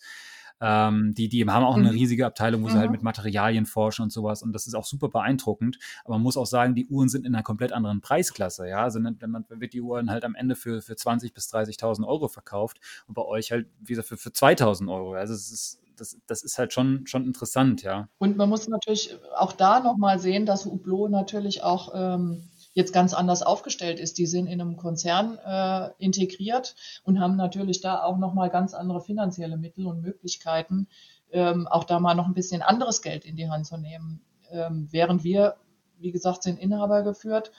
Ähm, das ist auch nochmal eine andere Sache, dann eben äh, solche Entwicklungen auch zu stemmen. Ne? Auf jeden Fall, definitiv, klar. Ja. Also wie gesagt, das, das finde find ich persönlich eine äh, ne, ne, ne sehr, sehr spannende Geschichte, dass ihr da einfach so aktiv seid. Das ist tatsächlich was, wo ich auch sagen muss, das hatte ich am Anfang gar nicht so auf dem Schirm. Also klar, wenn man sich dann eure Modellpaletten anschaut oder so, dann, dann liest man natürlich schon immer wieder, dann gibt es da irgendwie, keine Ahnung, hat das eine oder andere Modell hat dann diese AR-Trockenhaltetechnik oder sowas oder wie gesagt, Tegimenttechnologie ähm, oder irgendwelche Magnetfeldschutzgeschichten. Aber ähm, das war mir tatsächlich, dass ihr da so innovativ unterwegs seid und so viel der Forschung betrifft, das war mir tatsächlich am Anfang gar nicht so bewusst und das habe ich dann eigentlich erst sage ich mal, gemerkt, als ich mich dann ein bisschen mehr mit der Marke auch befasst habe und wirklich mal mehr in die Modellreihen reingegangen bin. Also ähm, auch, auch spannend halt, ja. Also fand ich, fand ich auf jeden Fall sehr interessant und hat auch für mich so ein bisschen nochmal einen Horizont da irgendwie eröffnet. Also das ist ja auch ein Stück weit ähm, schon unsere auch unser Merkmal und Markenkern, dass wir eben gucken, inwieweit ähm, was kann man an der Uhr noch verbessern oder ähm, welche Zusatzmöglichkeiten äh, können wir dem Kunden noch bieten? Um jetzt nochmal bei dem Thema ähm, Taucheruhren vielleicht zu bleiben. Ähm, unser Chef sagt immer, äh, er möchte nicht nur sagen, dass zum Beispiel die Uhren 1000 Meter druckfest sind oder 2000 Meter. Wir haben zum Beispiel auch eine Uhr, ähm, die 5000 Meter druckfest ist, weil wir da eine spezielle Technologie haben. Da können wir aber später nochmal eingehen. Das Thema, worauf ich jetzt hinaus will, ist, dass wir eben nicht nur sagen, die Uhren sind so druckfest, sondern dass wir gerade diese Serie der Tauchermodelle von einem unabhängigen Zertifizierer prüfen und testen lassen und uns ein Zertifikat ausstellen lassen, dass die Druckfestigkeit von 1000 Meter auch wirklich gegeben ist. Und zwar ähm, macht das für uns ähm, der DNVGL. Das ist sowas wie der Schiffstüv. Okay. Die nehmen normalerweise eben Passagierschiff oder Tankschiffe ab. Die sitzen in Hamburg. Und wir haben ähm, mhm. die im Grunde dazu gewinnen können, dass sie sich dem äh, der Druckprüfung Thema Uhren annehmen. Und ähm, die kommen dann im Grunde zu uns ins Haus, wenn wir eine neue Charge äh, Gehäuse bekommen wählen wahllos Gehäuse aus, die Uhren werden montiert und dann haben wir hier im Haus ein spezielles Druckprüfgerät, mit dem wir bis zu ähm, 12.000 Meter, also 1200 Bar Druck aufbauen können. Und dann werden die Uhren im Grunde mhm, dort mhm, okay. getestet. Und dann wird ein Zertifikat ausgestellt, dass die Uhren diesen Druck auch wirklich standhalten. Äh, unser Chef sagt immer zertifizierte Qualität. Das ist ihm ein wesentlicher Punkt.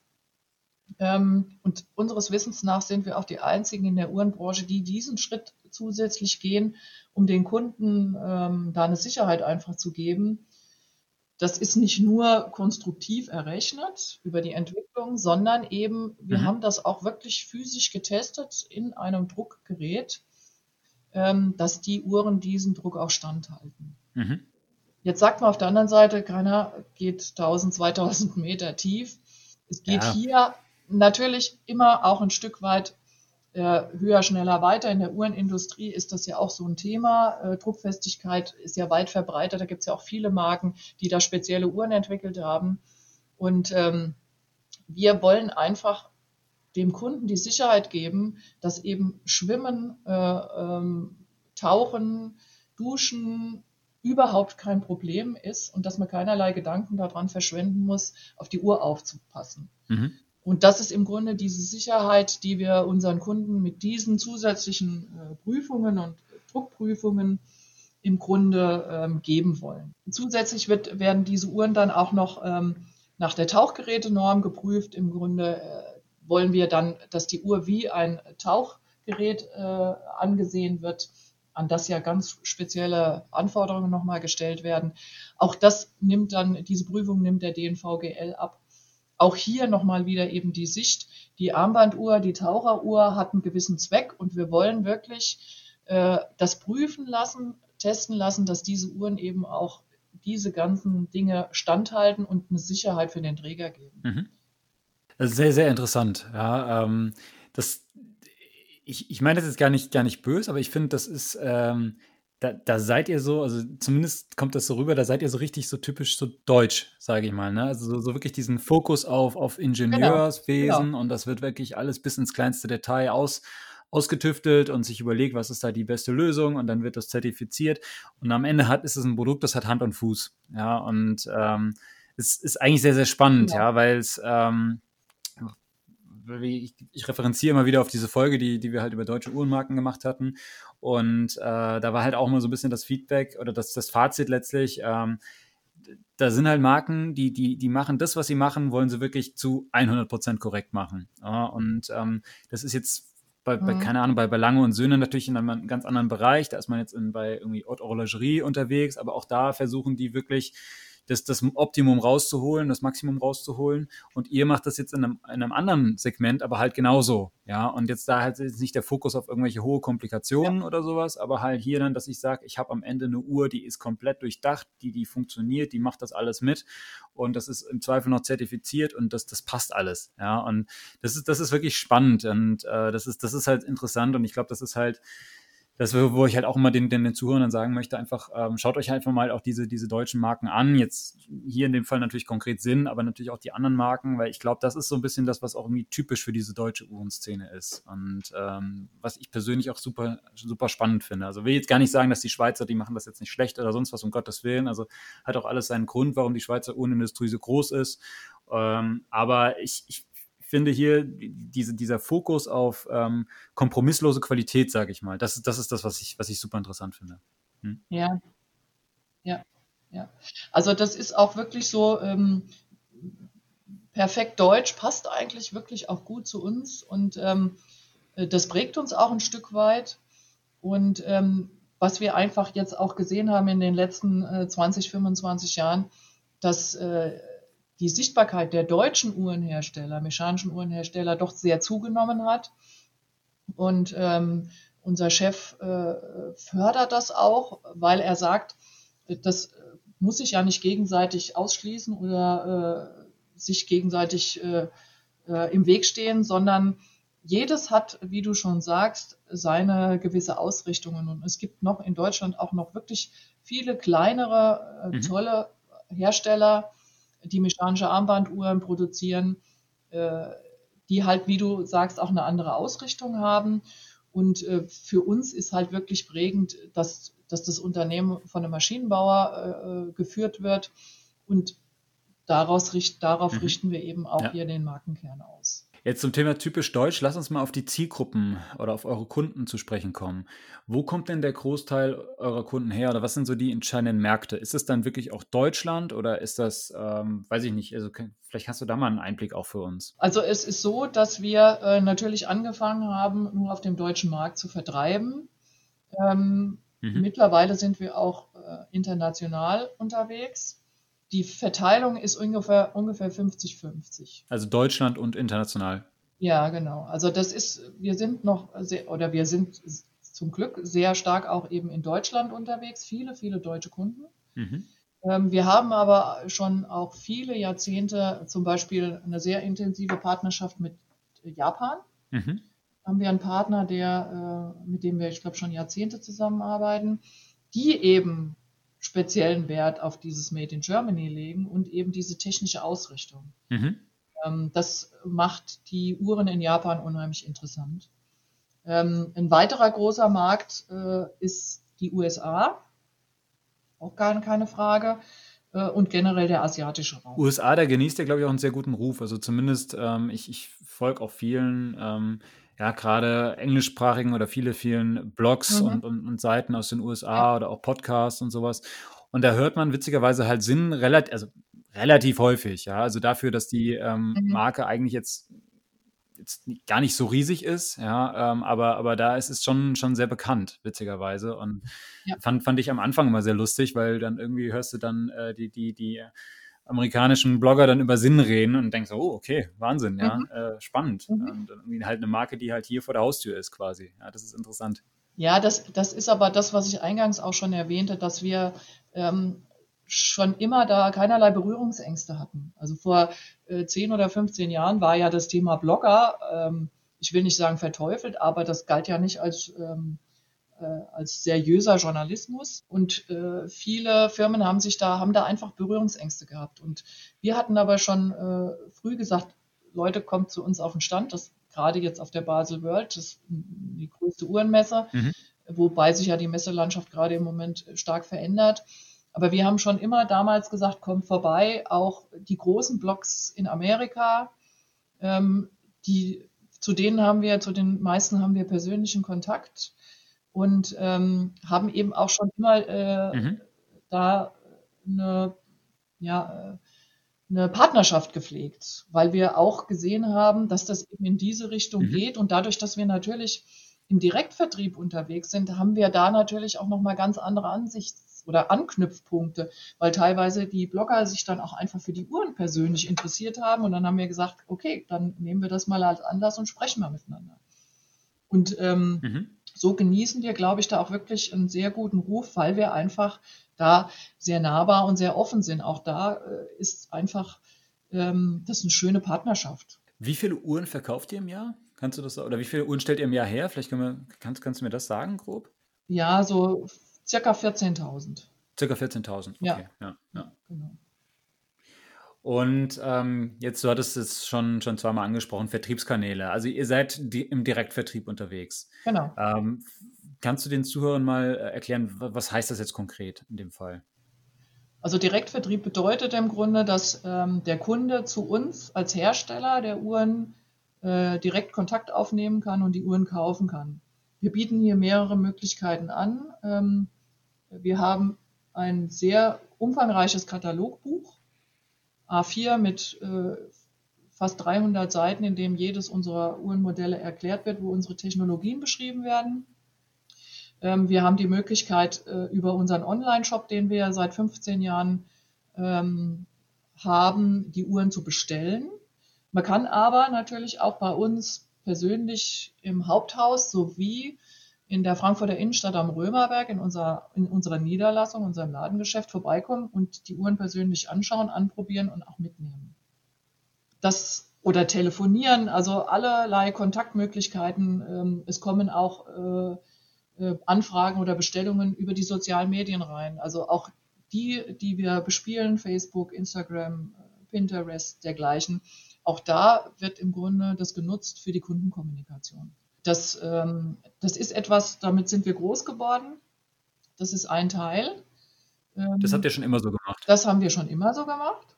Ähm, im, wir haben dann, sind aber dann dazu übergegangen, äh, ich denke so vor 20 Jahren, zu sagen, ähm, wir möchten aber gerne auch mal ähm, bei Juwelieren zu finden sein. Mhm. Ähm, und zwar aus dem Grund, dass der Kunde eben auch mal die Qualitäten vergleichen kann. Du hast es ja eingangs erwähnt, ähm, dass die Qualität bei, bei, uns ein großes Merkmal ist. Und uns war es eben wichtig, eben mal in der Konkurrenz zu liegen und nicht nur alleine dazustehen. Also wir sind im Grunde den anderen Weg gegangen, wie es viele große Marken mittlerweile machen. Diese Mono-Brand-Stores, ähm, die ja. Die jetzt sehr zunehmen aktuell. Korrekt. Ja. Ja. Also wo jede Marke eben versucht zu sagen, das ist meine Markenwelt und ich möchte, dass der Kunde äh, dort eintaucht und äh, im Grunde äh, diese Markenwelt perfekt erlebt und dann im Grunde auch die Uhr erwirbt. Für uns äh, war es eben wichtig, mal den anderen Weg zu gehen, zu sagen, der Kunde soll eben mal äh, Uhren anderer Marken in die Hand nehmen und dann eben vergleichen können. Ähm, mhm. der, die, die Schwierigkeit oder die Herausforderung dabei war eigentlich, dass wir in Deutschland einen einheitlichen Preis haben möchten. Ähm, mhm. wir können also nicht sagen, ähm, wir bei den Händlern, äh, wo die Uhren liegen, ist, ist die Uhr vielleicht doppelt so teuer oder 50 äh, Prozent teurer, sondern die Herausforderung war, einen einheitlichen Preis zu gewähren äh, für den deutschen Markt. International ist was anderes, da können wir gleich nochmal drauf eingehen. Mhm. Deshalb haben wir ähm, auch nur in Anführungszeichen in Deutschland circa 80 bis 90 Juweliere, die unsere Marke führen weil beide Seiten ein Stück weit auf ihre Marge verzichten und die Juweliere und Händler die Uhren als Kommissionsware bekommen. Mm, okay. Das heißt, die zahlen also erst ähm, die Uhren, wenn sie sie verkaufen. Wenn verkauft wurde, ja. ja. Genau. Damit erreichen wir, haben aber dann natürlich gesagt, ähm, das können wir nur machen, wenn ihr auch den, denselben Preis, äh, also wenn derselbe Preis dasteht wie bei uns hm. im Direktvertrieb oder auf unserer Homepage, hm. auf der auf, in unserem Shop.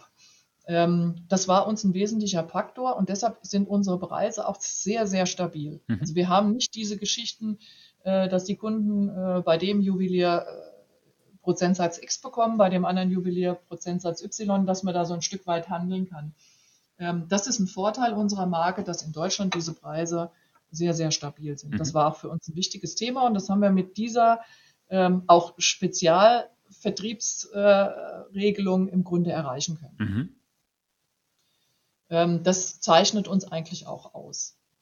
Diese Geschichte mit, mit Kommission, also ich bin jetzt natürlich jetzt kein, kein, kein Insider, aber ist aus meiner Sicht ja eher untypisch. Also so wie ich das ja. kenne, ist es ja eigentlich so, dass der äh, Juwelier eigentlich die Uhren kauft ähm, dann auf Lager hat quasi und dann halt weiterverkauft. Und ja. ähm, bei euch ist es jetzt so, also er kriegt halt ein gewisses Kontingent irgendwie zu, zur Verfügung gestellt und wenn er das verkauft, dann muss er quasi euch erst was, was zahlen letztlich. Genau, hm? genau. Also da findet eine monatliche Abstimmung dann einfach statt und dann äh, wird im Grunde abgerechnet. Hm. Ja, ist interessant, okay.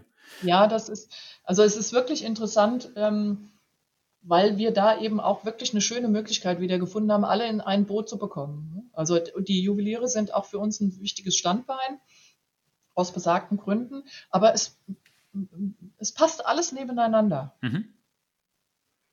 Was ist äh, so euer stärkster Kanal? Also, oder worüber werden die meisten Uhren verkauft? Sind das jetzt am Ende des Tages äh, die Juweliere oder ist es dann euer, euer Online-Shop? Oder ähm, wo, wo, wo, macht, wo quasi verkauft ihr am meisten? Über welchen Kanal? Ähm, das kann ich jetzt gar nicht so genau sagen. Also unser Online-Shop ähm, befindet sich jetzt gerade in einem Relaunch. Wir wollen da gerne noch ein bisschen mehr ähm, auch Komfort für den Kunden äh, implementieren. Da sind wir gerade dran, um das auch noch ein bisschen weiter voranzubringen. Ähm, ich denke, dass sich das also was jetzt den Direktverkauf äh, hier in den, in den, äh, in unseren eigenen Läden und unseren Depots juwelieren, dass sich das ungefähr die Waage hält. Mhm. Ja, also das kann man jetzt nicht so genau betiteln. Das, das ist eigentlich ziemlich ausgeglichen. Und wie ist das bei euch international jetzt? Also das war jetzt der deutsche Markt, über den wir jetzt gesprochen haben. Ähm, wie wie Genau. ist, verhält sich das jetzt in den USA oder in Japan? Hast du zum Beispiel gesagt, seid ihr, seid ihr auch stark vertreten. Äh, habt ihr dort dann auch äh, Juweliere, mit denen ihr zusammenarbeitet? Oder habt ihr dort dann irgendwie auch zum Beispiel eigene Markenboutiquen oder ähm, verkauft ihr dort nur online? Oder wie kann ich mir das da vorstellen? Also das ist wirklich von, äh, von Land zu Land unterschiedlich. Wir haben äh, gesagt, wir überlassen das eigentlich unseren Partnern in den entsprechenden Ländern herauszufinden, welche Vertriebsmöglichkeit die beste für die Sinnuhr ist. Mhm. Wir haben ähm, einmal die Variante, dass wir einen Importeur haben, der dann die Uhren zum Beispiel über einen Online-Kanal äh, vertreibt. Das ist ähm, zum Teil in USA so. USA ergänzt dann den Online-Shop mit sogenannten Roadshows, ähm, in der dann äh, in Hotels die Uhren ausgestellt werden zu gewissen Terminen, wo äh, die Kunden dann sich ganz explizit anmelden äh, können bzw. eingeladen werden. Mhm. Ähm, wir haben aber auch Partner gerade in Asien, die eben ein eigenes Vertriebs- und Händlernetz haben, äh, über die dann unsere Uhren äh, angeboten werden. Wir haben jetzt gerade in Japan, unser Partner hat da äh, den ersten, man würde halt jetzt in Deutschland sagen, Mono-Brand-Store aufgemacht, weil Japan da einfach ein sehr starker und langjähriger Partner ist. Ähm, ansonsten äh, läuft das meistens über Juweliere, die dann äh, die Uhren wirklich in Ladengeschäften anbieten, ähm, wo die Uhren dann eben auch vertrieben werden. Mhm. Und es ist so, wir haben also international weltweit keinen einheitlichen Preis. Wir haben unterschiedliche Preise in den USA, wir haben unterschiedliche Preise in Asien und wir haben natürlich ganz andere Preise hier in Deutschland, Mhm. weil jedes Land im Grunde ja auch den eigenen Vertriebsweg selbst bespielen und finanzieren muss. Mhm. Wir unterstützen äh, die Partner mit Bildmaterial. Ähm, zum Beispiel, wir haben einen Japa japanischen Katalog am Start, ähm, den wir zur Verfügung stellen. Aber ansonsten äh, sind die Partner da schon eig eigenständig äh, zuständig für alle weiteren, ähm, ja, auch finanziellen Dinge, die geregelt werden müssen, um die Marke dann äh, am Markt zu präsentieren. Mhm. Okay. Deshalb müssen die natürlich da auch andere Ka äh, Preise oder Margen einfach einkalkulieren. Ähm, in, in Asien sind unsere Uhren zum Beispiel teilweise ähm, fast doppelt so teuer. Ah, okay. Okay. Das heißt, Mhm. in Deutschland ist die Sinnuhr am, am günstigsten zu, zu bekommen. Korrekt. Ja. Ja, genau, korrekt, so ist es. Aber das, auch das funktioniert. Und manchmal denkt man ja eigentlich in der heutigen Zeit, mit, dem, äh, mit der weltweiten Vernetzung äh, sollte das nicht funktionieren, aber es funktioniert. Also äh, gerade im, im Ausland, ähm, das ist ein Markt, den wir äh, jetzt Stück um Stück auch aufbauen, wo wir auch uns erweitern.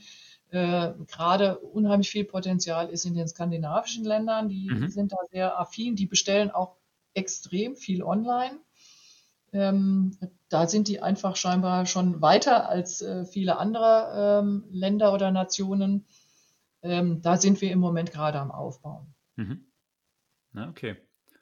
Ja, sehr, sehr interessant. Also ähm, spannende Einblicke äh, in, in die, diese Vertriebskanäle und auch was, was ihr euch dabei so denkt.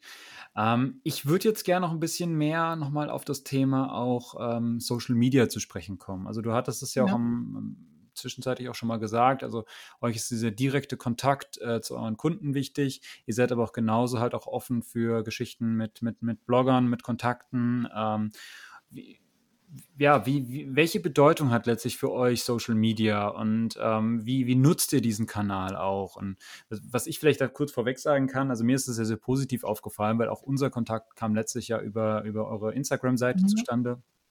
Ähm, da hatte ich euch einfach in einer, in einer Story verlinkt und dann kam irgendwie so ein erster Austausch zustande und dann haben wir gesagt, lass uns mal irgendwie telefonieren oder lass uns mal irgendwie mal, mal sprechen, ob wir da vielleicht noch was machen können. Und da muss ich sagen, Respekt und Hut ab, weil da nutzt ihr diesen Kanal auch schon so eigentlich, wie man ihn sicherlich nutzen sollte. Und ähm, das machen viele Marken eben halt noch nicht so aus meiner Erfahrung. Also klar, mittlerweile hat irgendwie fast jeder eine, eine Instagram-Seite, ganz klar. Aber halt wirklich so diesen, diesen Austausch darüber zu suchen und vielleicht auch sowas wie eine Community aufzubauen, das, das machen wenige bisher. Ähm, da, da würde mich interessieren, wie seid ihr da aufgestellt und, und was macht ihr da und welchen Stellenwert hat das für euch? Ähm, erstmal Dankeschön, ähm, dass du da so ein positives äh, Feedback gibst. Ähm, für uns sind die sozialen Medien eigentlich wichtig und die Besonderheit ähm, unserer Herangehensweise ist, glaube ich, dass wir das hier in-house machen und im Team machen. Im Nebenraum mhm. sitzt äh, sozusagen unser Social Media Team, weil wir gesagt haben, wir arbeiten sowieso im Marketing extrem viel in-house. Also wir haben jetzt keine, natürlich haben wir Agenturen mhm. für unsere Kataloge und dergleichen, äh, ist gar keine Frage. Aber wir machen extrem viel in-house. Auch die Pressearbeit machen wir in-house, weil wir sagen, wir können unsere Marke am besten darstellen und vertreten. Und wir haben gesagt, mit den sozialen Medien ähm, mhm. ist für uns ein zusätzlicher Kanal, um im Grunde den Kunden eine Möglichkeit geben, mit uns in Interaktion zu treten, aber auch andersrum. Ähm, wir haben äh, also auch gerade unsere sozialen Medien performen, für, also für unsere Verhältnisse gut. Ich meine, natürlich äh, können wir jetzt nicht mit ganz großen Marken mitgehen, aber wir haben natürlich eine gewachsene Community und wir stellen immer weiter fest, dass ähm, wir ja. Mehr Fans als Kunden in der Marke, für die Marke haben. Also wir haben zum Beispiel Sinn Facebook-Freunde-Gruppen, ähm, die einfach ähm, das Thema Spielen, mit denen wir auch sehr guten Kontakt haben. Es gibt zum Beispiel ein Forum, was es schon viele, viele Jahre hat, äh, ähm, gibt, mit denen wir auch schon über Jahre zusammenarbeiten, mit denen wir einen Austausch haben, die wir auch regelmäßig einladen äh, vor Ort hier, wo, wenn wir Neuheiten vorstellen, dass die zu uns physisch ins Haus kommen, weil das einfach Fans der Marke sind. Ähm, und das ist einfach natürlich auch eine tolle Art mhm. der Weiterempfehlung und äh, ähm, das ist für uns ein wesentlicher Aspekt. Und so haben wir im Grunde auch unsere sozialen Medien aufgebaut. Wir haben gesagt, mhm. ähm, wer, wer, unseren Katalog kennt oder auch unsere Homepage kennt, wir haben einen sehr nüchternen technischen äh, äh, Blick auf die Uhr. Die Uhr wird meistens in der Frontalansicht gezeigt, äh, in Ist-Größe, 1 zu 1 Größe. Und wir haben gesagt, wir wollen die sozialen Medien mal ein bisschen nutzen, um eine ja. andere Bildsprache auch mal zu transportieren. Das ist äh, so ein, ein, tolles Produkt, mit dem man so tolle, viele tolle Sachen machen kann und die das natürlich auch durch ein tolles Foto unheimlich lebt. Und deshalb haben wir gesagt, wir, wir entwickeln bei den Social, Social mhm. Media einfach auch mal eine neue Bildsprache. Wir arbeiten auch mit dem, mit dem Wristshot. Ähm, wenn man auch sieht, wir, wir gucken auch immer, was gibt's Neues ähm, auf den Kanälen, was können wir da Neues machen. Wir versuchen jetzt auch ein bisschen mehr mit kleinen Filmen zu arbeiten. Dadurch, dass wir das alles in-house machen, äh, sind das in, am Anfang äh, jetzt nochmal kleine Schritte. Aber ähm, ein wesentlicher Faktor für uns ist im Grunde, dass wir authentisch bleiben. Also wenn wir jetzt plötzlich wie andere große Magen äh, mehrere minütige mhm. Filme mhm. mit Flugzeugen, Piloten, Unterwasserbildern machen würden, das wird uns keiner mehr abnehmen, sondern wir drehen eben hier ein, ein, äh, ein Wristroll, ähnlich wie du das machst, vor, vor dem Haus oder in unserem Ausstellungsraum mit unseren Mitarbeitern. Ich habe die Uhr mal am Arm, der Kollege hat die Uhr am Arm, es wird ein Foto gemacht. Und das machen wir alles in-house und wir binden im Grunde auch unsere Kunden mit ein. Äh, wenn schöne mhm. Fotos kommen, werden die äh, mit in die Stories aufgenommen und damit binden wir im Grunde auch unsere Kunden ein. Mhm. Wie groß ist euer Team für das ganze Thema Social Media? Wie viele Personen sind es, die das machen? Also die ganze Zeit war es eine Person. Mittlerweile ähm, hat, er, hat er noch Unterstützung bekommen. Das, die sind jetzt zu zweit, mhm. wobei da beide Personen auch noch andere Arbeiten übernehmen im Marketing. Okay. Okay. Also das ist auch bei uns so, wir sind ein Team von sieben Personen im Marketing und das ist einfach, ähm, wenn einer eine Idee hat, dann setzen wir sich zusammen und äh, dann diskutiert man, kann man da was machen. Wir sind alle in viele Prozesse mit eingebunden und jeder kann sich einbringen. Ne? Oder auch, auch, auch zum Beispiel äh, auch die Uhrmacher äh, im Haus, wenn die Ideen haben, die kommen dann auf uns zu und dann machen wir mit denen vielleicht mal irgendwie einen kurzen äh, Shot oder drehen ein kurzes Video. Also hier ist eine, wirklich auch eine interne, eine gute Kommunikation zwischen den Abteilungen, so dass wir da einfach auch profitieren von, für die Social Media Arbeit. Ja, aber es ist einfach mal interessant zu, zu hören, ja, weil ich, ich bin halt persönlich immer der Meinung, dass gerade halt gute Social Media Arbeit, das ist halt auch Aufwand. Ja, ja also das ja. ist halt, es reicht halt auch nicht, dass ich mal irgendwie ein Bild poste und dann mache ich halt tagelang wieder nichts oder ähm, ich poste vielleicht sogar täglich oder alle zwei Tage, aber ich reagiere nicht auf irgendwelche Kommentare oder wenn mich jemand anschreibt, dann lese ich das im Zweifel gar nicht. Also ich glaube halt, wenn du das wirklich als Marke gut machen möchtest und wenn du damit, erfolgreich sein, sein möchtest, dann musst du da halt wirklich auch Ressourcen bereitstellen, die halt sagen, ich, ich, ich kümmere mich darum. Und deshalb hat es mich einfach mal interessiert, was, was, wie viele Personen das jetzt bei euch machen. Du hast gesagt, zwei, gut, die haben jetzt noch andere Aufgaben, aber ähm, ja. es gibt im Grunde zwei Personen, die sich da vorwiegend drum kümmern. Also das ist schon auch mal interessant, einfach da auch, auch das mal zu hören wie das von der anderen Seite aus, aus ähm, stattfindet. Weil ich, ich merke da halt äh, schon immer sehr starke Unterschiede auch. Es gibt halt, wie gesagt, Marken, die reagieren sehr schnell, wenn du denen irgendwas fragst oder irgendwie die vielleicht in der Story markierst oder sowas. Dann kommt da gleich irgendwie was zurück und dann, dann mhm. das ist immer so positiv. Und gibt halt aber auch sehr, sehr viele Marken, da nie, nie. Oder, oder teilweise auch witzig, dann kommt halt irgendwie Monate später vielleicht sogar mal irgendeine Rückmeldung. Das hatte ich jetzt auch schon ein paar Mal gehabt, dass ich dachte, oh, was ist das jetzt? Und dann Marke XY und ich denke so, okay, warum schreiben die mir jetzt? Und dann sehe ich, das ist einfach eine Antwort auf eine, eine Nachricht, ja. die ich denen vielleicht schon vor drei Monaten mal geschickt hatte. Ne? Und dann denke ich, okay, okay, alles klar. Ja, ne, also das so, so, so muss es, sollte es halt eigentlich nicht laufen. Und ähm, das ist auf jeden Fall ähm, ja, ich glaube, da, da seid ihr, seid ihr gut unterwegs und man merkt auf jeden Fall, dass ihr da schnell seid. Und das ist ja, ich, das, sehr, sehr wichtig. Das ist einfach ja natürlich auch heute, wenn du äh, in diesen Medien unterwegs bist, dann haben wir eine kurze Responsezeit. Ähm, wir versuchen auch immer sofort zu reagieren. Es gibt natürlich Gegebenheiten am Wochenende, wobei das Social Media Thema auch immer mal einen Blick am Wochenende auf die Kanäle hat. Aber viele Dinge sind natürlich dann erst im Geschäft zu klären. Wenn jemand Fragen jetzt zu Klar, gewissen Vor Vorgängen hat, dann können wir das natürlich erst erklären, wenn wir wieder im Geschäft sind. Aber ähm, wie du schon sagst, Social Media ist wirklich aufwendig, auch allein schon die Fotos zu erstellen, sich Content überlegen. Wir haben einen Redaktionsplan, was machen wir wann, wie. Wir binden natürlich zum Beispiel auch mhm. ähm, äh, Berichte ein, wenn große andere Blogger äh, oder ähm, andere ähm, große Seiten Berichte über Sinn bringen, fügen wir das ein, äh, publizieren das mit, teilen das. Also wir, wir gucken da auch schon äh, rundherum, wo können wir noch was einbinden, was für den äh, ähm, Nutzer einfach interessant ist, dass er eben auch nochmal auf ein paar andere Themen stößt. Und ähm, das macht es, glaube ich, aus, weil viele Firmen, wie du schon sagst, gerade in der Uhrenbranche, gerade die, die Marketingarbeit eben über große Agenturen erledigen lässt. Und die können das halt einfach nicht. Also ich meine, wir können natürlich viele Fragen einfach direkt beantworten, weil wir es wissen, weil wir im Haus sind. Und wenn wir es nicht wissen, gehen wir eben zum mhm. Uhrmacher und fragen den kurz, wie verhält sich das da und da? Oder wir klären irgendwas im, mit, mit dem Auftrag, mit dem, mit dem Vertrieb oder mit dem Kundendienst. Also das, das macht es eben auch aus und so spielen wir das auch. Und das ist ja auch unser Wunsch, dem Kunden einen zusätzlichen Kanal äh, der Kommunikation anzubieten, weil wir natürlich auch da ein Stück weit äh, nochmal eine, in Anführungszeichen, jüngere Klientel auch erreichen wollen, die in diesen äh, Dingen unterwegs sind, äh, dass wir da eine, eine zusätzliche Kommunikationsschiene mhm. haben.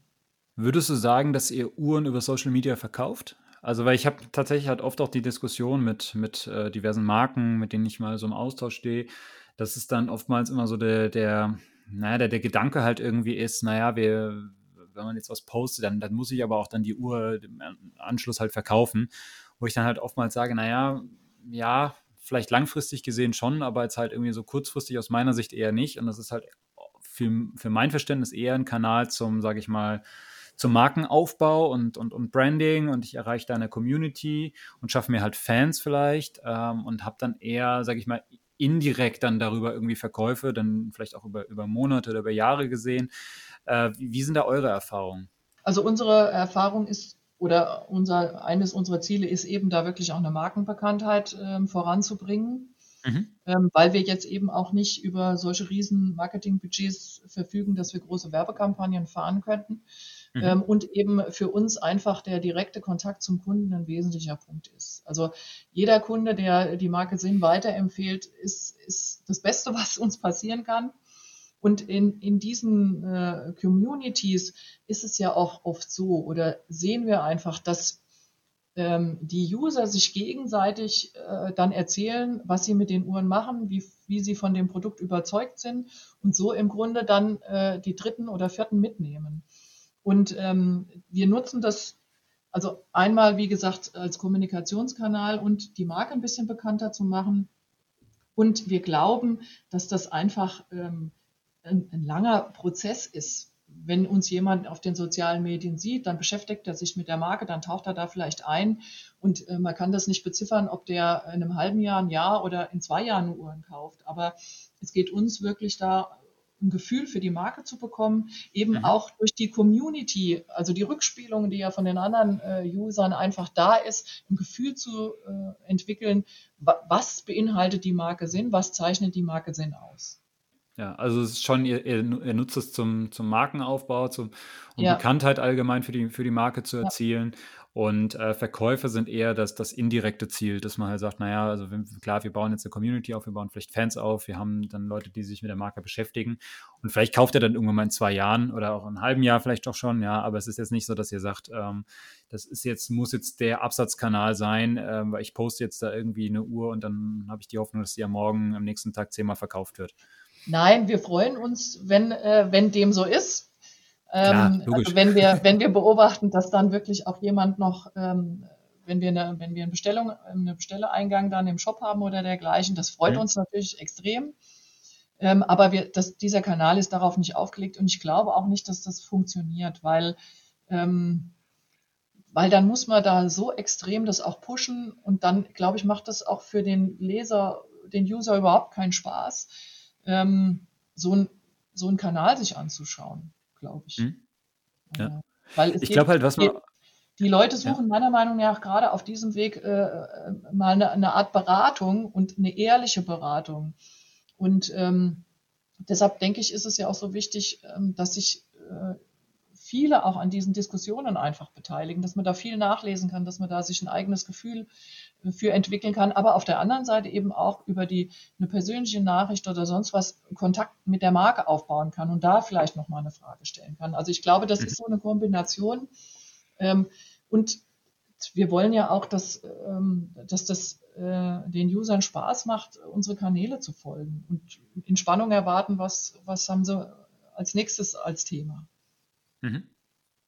Ich glaube halt auch, was man, was man nicht vergessen darf, im Grunde sind das ja alles, sage ich mal, in Anführungszeichen unnötige Luxusprodukte. Also klar, natürlich, jetzt, jetzt haben, haben eure Uhren haben natürlich auch, auch einen Einsatzzweck, okay, aber im, im Grunde brauchen die wenigsten Menschen diese Uhren. Ja, also und, und, trotzdem möchten sie diese Uhren haben, aber es ist halt einfach ein, ein gewisses, ein gewisses Objekt, was man sich halt ähm, gönnt, leistet, warum auch immer, weil man daran Spaß hat, weil man daran Freude hat, vielleicht an der Technik dahinter, wie auch immer, und das einfach genießt, vielleicht so eine, so eine Uhr auch zu tragen. Aber im Grunde ist es ja erstmal kein Produkt, was ich jetzt wie, keine Ahnung, ja, ich, ein Haarshampoo oder sowas oder irgendwie ein Fitness-Trink oder so, so Sachen, die man halt bei, bei Instagram normal auch viel immer so beworben findet.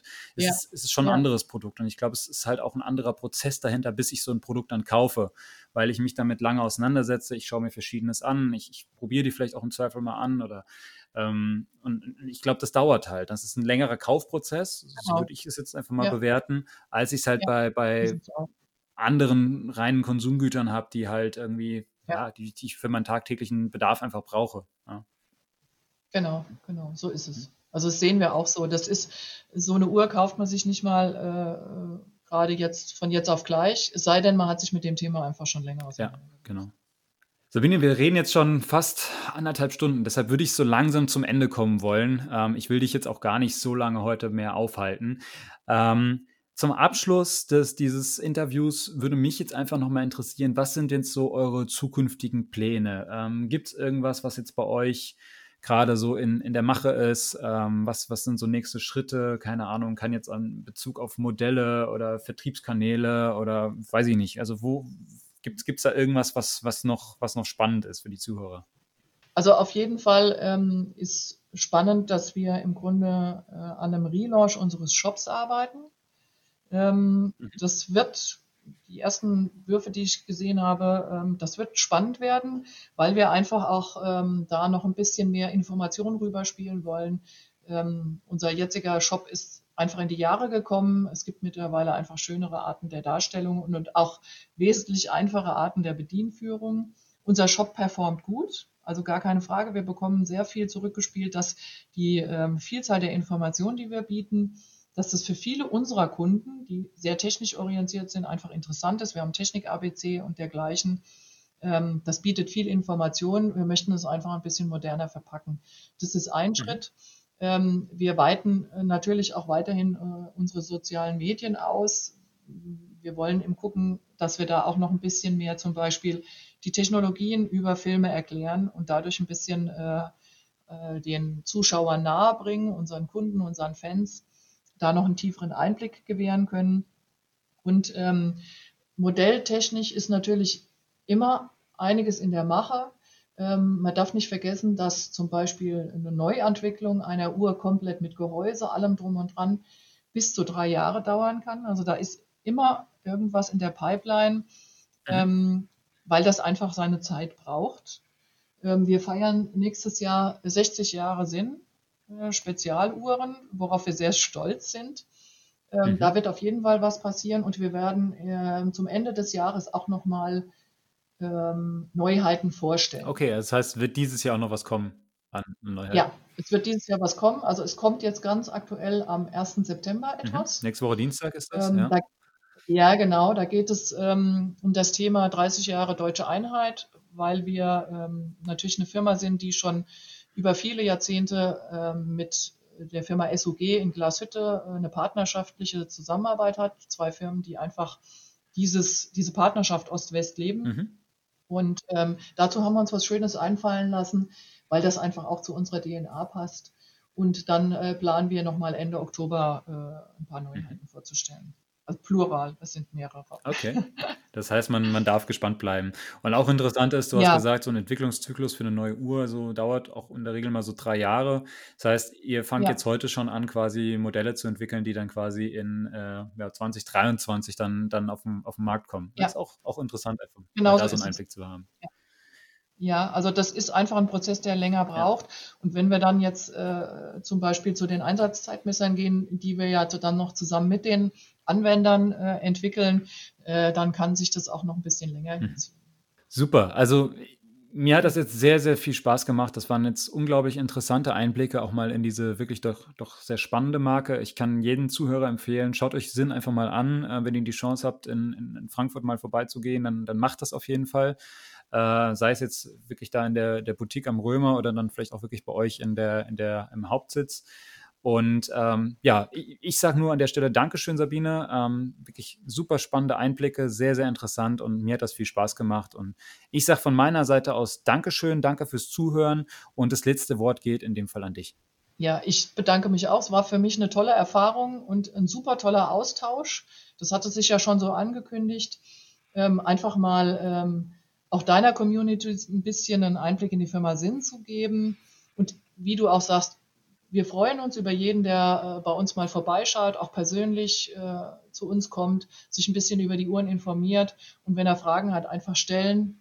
Wir sind offen und ähm, ich bedanke mich für die Möglichkeit, äh, in deinem Podcast mit dabei zu sein, Christian. Und ich wünsche dir ja, viel, viel sehr Erfolg, ähm, dass das weiterhin so spannend ist. Alles klar. Vielen Dank. Danke ciao, ciao. Bis dann. Tschüss.